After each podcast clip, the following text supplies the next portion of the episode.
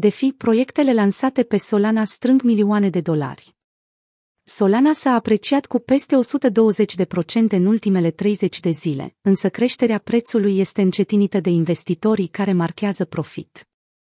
Pe măsură ce criptomoneda și-a asigurat un loc în top 10, investitorii interesați de taxe mici de tranzacționare și viteză mare pe blockchain își întorc privirea de la Ethereum către Solana și protocoalele financiare descentralizate care se construiesc pe această rețea.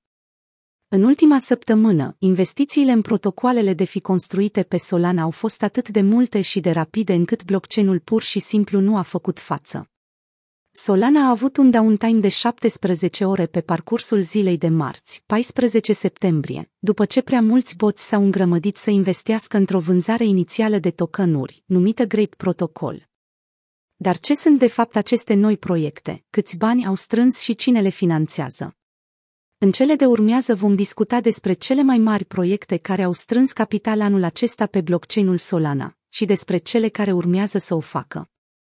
Ideurile importante construite pe Solana Primul proiect în cauză este Grape Protocol, cel care a determinat căderea rețelei și care, în ciuda pagubelor cauzate, a adunat doar 600.000 de dolari în timpul strângerii publice de fonduri, prin Accelerator.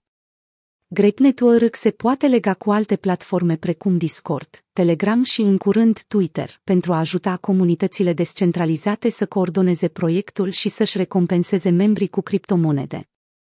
Tot procesul este împuternicit de tokenul protocolului, Grape.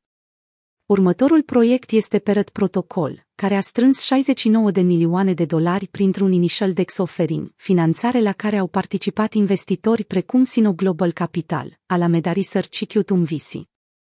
Peret este o platformă non-custodială care oferă lichiditate și un exchange descentralizat, similar cu protocolul Maker, creat pe Ethereum.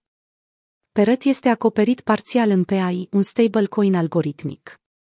În orice caz, în cadrul ideoului, Peret a vândut un token de guvernanță cu ticărul Perete.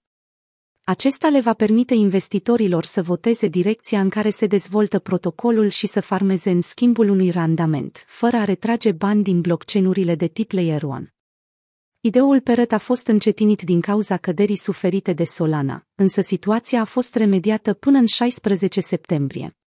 Într-o scrisoare de la Papagal, publicată ieri, echipa a anunțat că începe să lucreze la staking-ul pentru perete, la NFT-uri și la dobânzile ajustabile.